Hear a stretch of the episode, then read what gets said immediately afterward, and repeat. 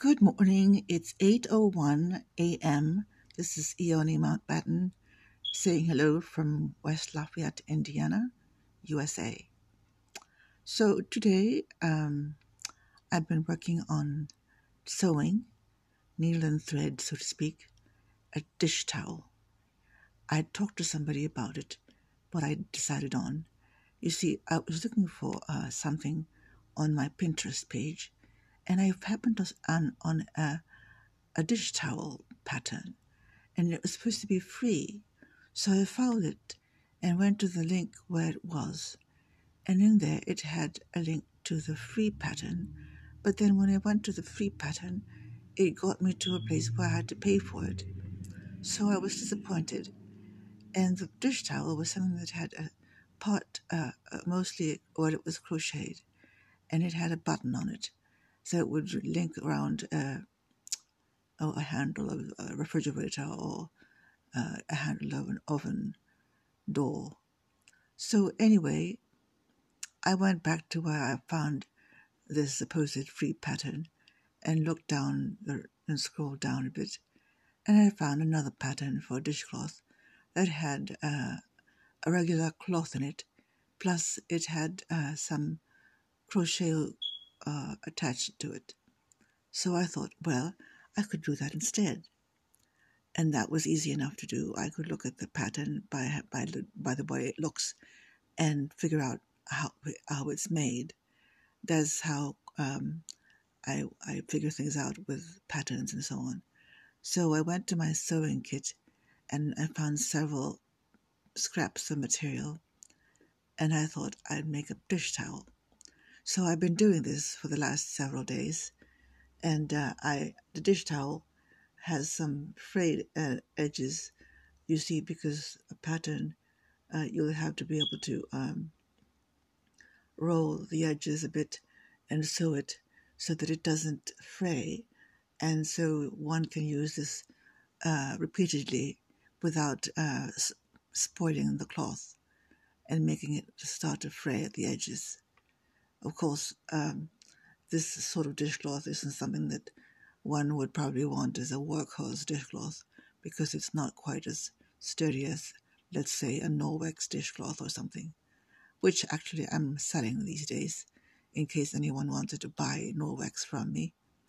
But anyway, um, so that's what I've been doing, sewing stuff. And I've been also finishing up uh, a, a hand warmer for Colin and then I'm also making some sort of a pattern, uh, knitting something. I think it's going to be a pair of socks, but I'm not quite sure.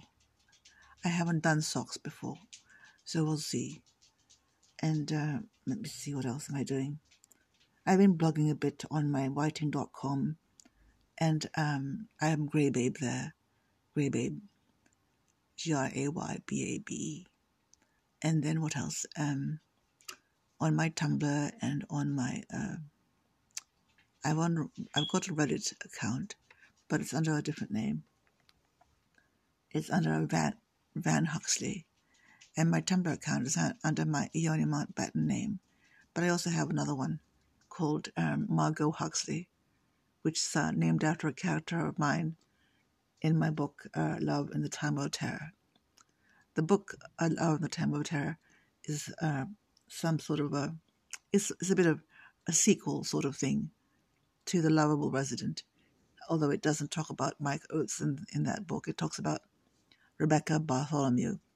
She's the girl who's a social worker in the hospital that mike oates works in and his best friend and she got together and eloped to go to england.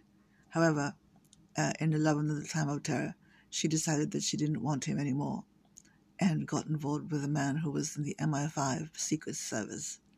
So, this is my um, my book I wrote, and I had a guide, my muse, Colin Firth, and he was the one who gave me some color, local color, uh, which I included in the in the story. Now, I've I've not set foot in England ever since I was kidnapped when I was only twelve so I don't know anything about the news things in England and London, but um, I thought I'd put uh, some local color to make it a little bit more authentic and reliable. So that's my book, Love in the Time of Terror. And I'm sort of getting the idea that maybe I'll read from it um, in a few uh, podcasts. I will just have to see how popular this podcast uh, post is.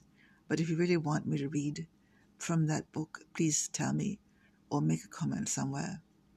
I'm also on Twitter as Mary Agnes underscore R, capital R. So there, I've told you everything about me. So I hope everyone has a good day. It's rather a sunny day today. Oh, that's another thing that happened to me. Um, uh, a, a person from church, a church that we used to attend, had come and offered to um, um, handle the um, landscaping of our front garden. The front garden is filled with, was anyway, filled with weeds. They were so tall, they're taller than actually the start of the roof. So um, she decided to just uh, do that and spend the money on it. So there's a great deal of sunshine coming into the house now, and the front garden is totally razed to the ground. There isn't anything in there now. I have a feeling that even my bulbs are gone. I've planted lily, uh, tiger, what's it called? Is it tiger lily or lily of the valley? I'm not quite sure which one, but they're lilies. They come round in the spring as usual. And if uh, the rabbits have their day, all the bulbs will be will have been snipped off at the at the top where there's the flower. I feel sad about it, but that's what they do. The rabbits do. I don't like the rabbits very much when they do that. I mean, they're cute and everything, but they really ought not to eat people's vegetables and flowers. I mean, I'm not sure how they fare long after they've eaten a lily. I don't know that they'll be alive very, very, very uh, much after that. I mean, really, nobody wants to eat lilies. The other thing I wanted to say was, well, you know, they they cleaned out everything. They cleaned out. Uh, they just basically took a huge machine and hewed down all the all the weeds and all the and the tree. There's a small tree that I put up there called the Japanese red maple tree, which I really lovely and I'm fond of. But after a while, I got a little bit depressed and I started to neglect the garden and well, that's what happened. It just got so overgrown that even my peonies can't even see much out of it. I have peonies and I also had put in hydrangeas, but the hydrangeas never wanted to flower much. I think they weren't quite happy in that part of the garden. Too much sun, I suppose, or not enough drainage or something. And the pH probably wasn't the right pH. All sorts of scientific terms as usual. And I can't tell you what my pH is. I mean, the, the ground pH is either acidic or not. Um, and then they also took away the hedge in front of the bay window. So there's not a hedge there at all, which is really sad because there's a nice part of the hedge which becomes quite cute and colorful around Christmas time. And it becomes red in the winter, red uh, hedge, and it has little berries, and the berries are so sweet looking, but they're quite poisonous. So I guess it's not a good thing for dogs to come round and eat from it, but it's really a very pretty hedge, and I really sometimes when I come home from work, it was it would greet me, and I would come up the walk and go into the house. But it's really sad. It's really sad now about the fact that there's hardly any uh, vegetation in our front garden.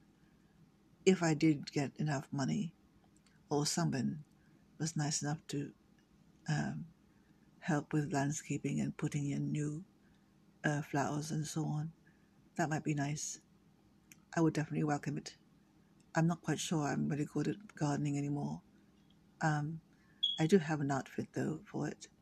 I'm always up for outfits for different things.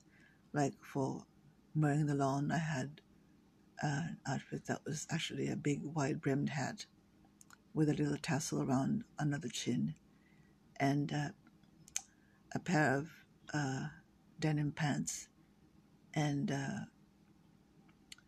what's it called? Um, running shoes and um, a t shirt, depending on how hot it is. And I remember mowing the lawn. It's really cool. I have a really lovely lawnmower. It's by Troy-Bilt. It's the best lawnmower in the world.